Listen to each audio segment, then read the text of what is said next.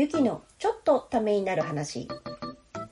この番組はパラレルワーカーの私、ゆきが今気になるその道のプロと呼ばれるゲストをお迎えしながらいろいろなお話を聞いていく番組です。何回かにわたりまして NPO 法人ソーシャルプロデューサーズ代表の笠井さんからアクティブラーニングについて細かく伺ってきましたけれども、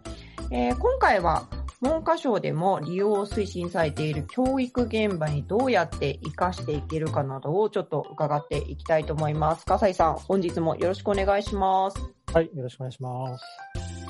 あの、文科省でもですね、アクティブラーニングの利用を推進されているというようなお話を一番最初の頃にちょっと伺ったかと思うんですけれども、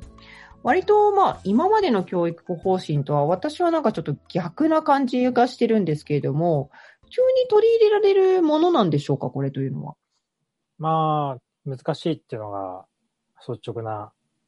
まあ、感想ですね。っていうのも、うんまあ、基本的には学習指導要領があって、まあ、学習指導要領ってまあ基本的には結構拡大解釈できるんで、そんなに実は現場をこう縛ってるものじゃないんですけど、とはいえ、まあ、基本的には、まあ、校長や教頭のお考え方によって、まあ、学校が、まあ、まあ、統治されてるというか、まあ、されてて、で、まあ、教科書を、その、まあ、基本的に教科書通りちゃんとこう、またはこう、期限に沿って進めていかなきゃいけないっていうのが、まあ、一般的なので、まあ、その辺のこう、ゆ、ゆるさがどこまであるのかっていうのがあって、でゆるさがあれば、まあ、ある程度その先生、個人の先生のその思いによって、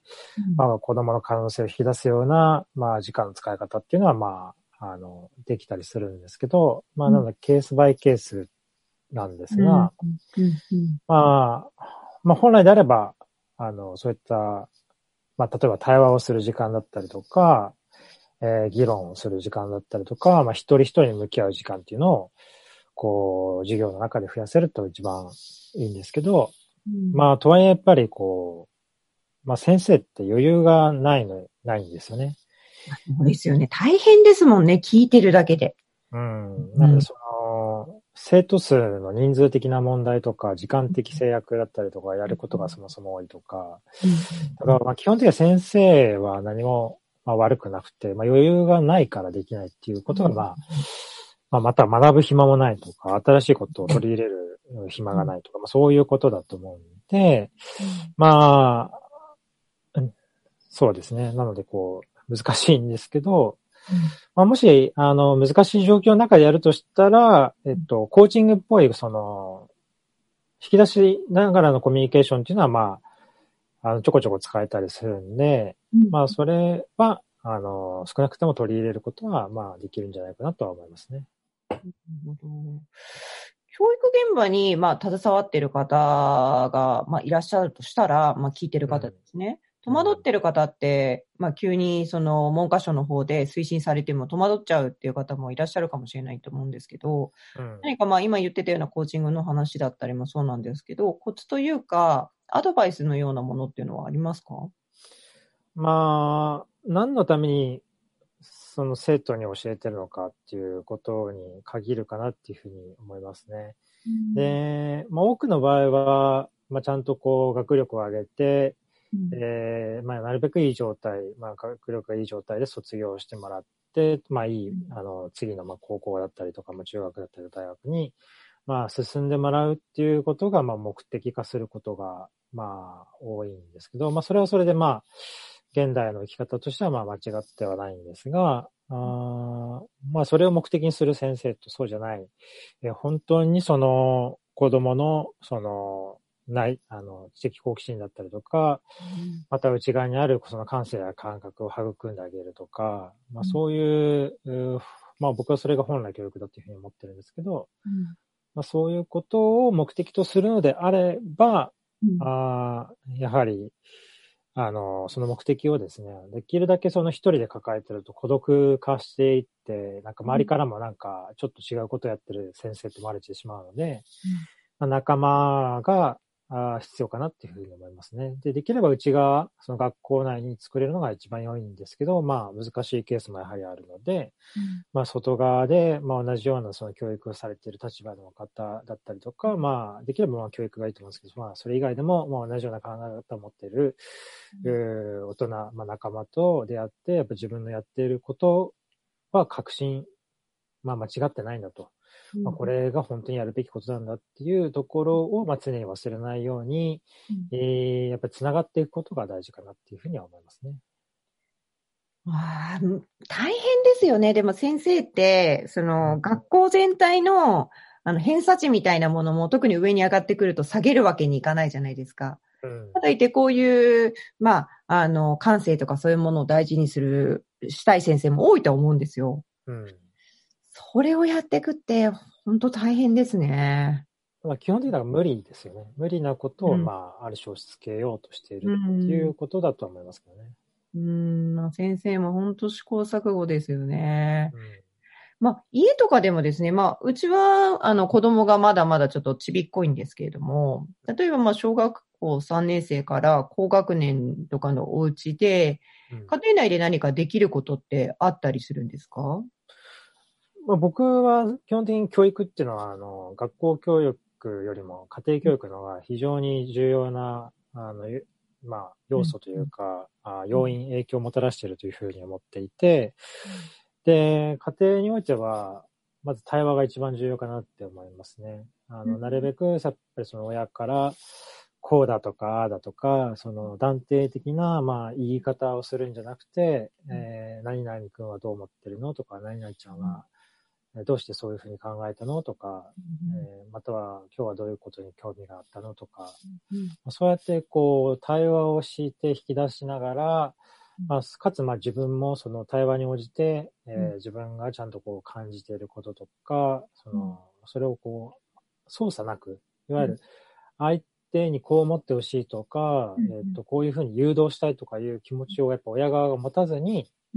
純粋に、えー、1対1の人間として相手を一人の大人として尊重し、うん、えー、対話ができるかっていうところが、あやはり相手のその人間性を育てる上で、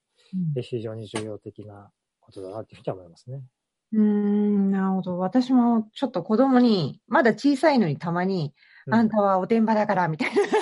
こうだ、それこそ断定で言っちゃうので、ちょっと気をつけようなって今、身につまされました。うん、まあもちろんその親ってやはりその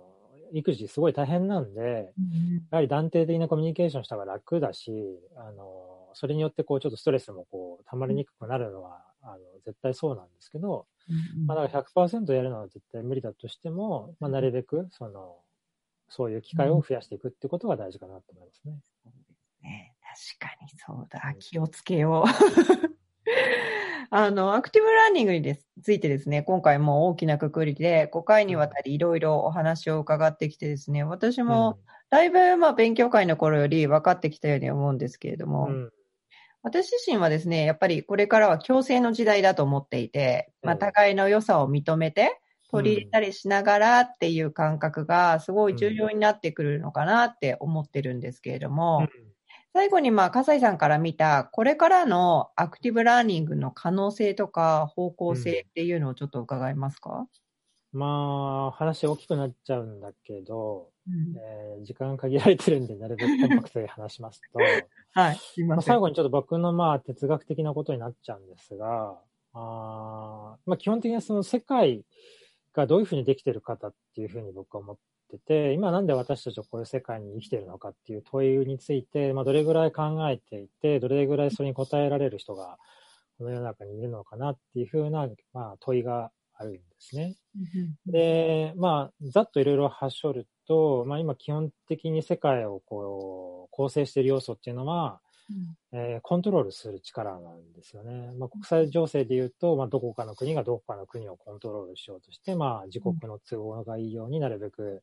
持っていったりとか、まあ、会社内でも、まあ、派閥争いとか、まあ、政治もそうですけどね、その、やっぱり自分が優位なポジションに立とうとするとか、ビジネスなんか特にそうで、いかにしてあ安い労働で、えー、自分たちの利益を上げようかっていうことをまあ考えたりとか、まあ、なるべくそのコントロールすることによって、て、まあ、自己利益ですね。それを高めようとする。まあ、そういうコントロールする力っていうのが、まあ、もう本当に世界中、どこ見ても、まあ、はびこっているんですよね。だから、うん、あの、もちろんその一人一人が生活している空間の中に、それが明らかな、こう、目に見えるものとして、あの、現れることは、そんなに、まあ、多くはない。まあ、特に日本人においては多くはないんすけど、うん、まあ、実はそういう力が全てを構成していて、うん、で、その中で、じゃあ、まあ、まあ、考え方は人それぞれなんですけど、まあ、僕としてはその世界に自分の子供を送り込んでいっていいのかっていうふうにまず考えるわけですね。うん、で、その、その世界に送り込んでいくことは、あ違うなっていうふうに思ってて、まあ、つまり適用させるってことですね。適用していくっていうのがおかしいで、なので、み、自らちゃんと自分でこう、道を作ったりとか、まあ、世界、まあ、自分の中の世界観ですね。自分の中の世界観を作れるような人間に育ててあげたいなと。まあ、具体的に言うと、社会が与えてくる価値観、まあ、常識、まあ、そういったものに、えー、と飲まれずに、まあ、自分でちゃんとその常識を作っている、自分の当たり前を作っている。他人からもらったもの、社会からもらうものじゃなくて、まあ、そういうためにはやはりアクティブラーニングという手法で、自分の主体性を磨いていって、まあ、自己をちゃんと確立し、うん、で自分なりの思考体系を作っていくっていうことが、まあ、非常に重要なことではないのかなっていうふうに思いますので、まあ、人それぞれ考え方あると思うんですけど、うん、まあ、そういうふうに望む方はぜひ取り入れていってほしいなっていうふうに思いますね。うん、ありがとうございます。まあ、前々回ね、案内いただいた勉強会はもう締め切っているとかと思うんですけれども、いろいろな勉強会もね、都度開催されていると思うので、気になる方はね、そういったものに参加参加されることをね、本当にぜひお勧めしたいと思います。はい、本当5回にわたりまして、ありがとうございました。NPO 法人ソーシャルプロデューサーズ代表の笠井さんにお話を伺いました。ありがとうございました。はい、ありがとうございました。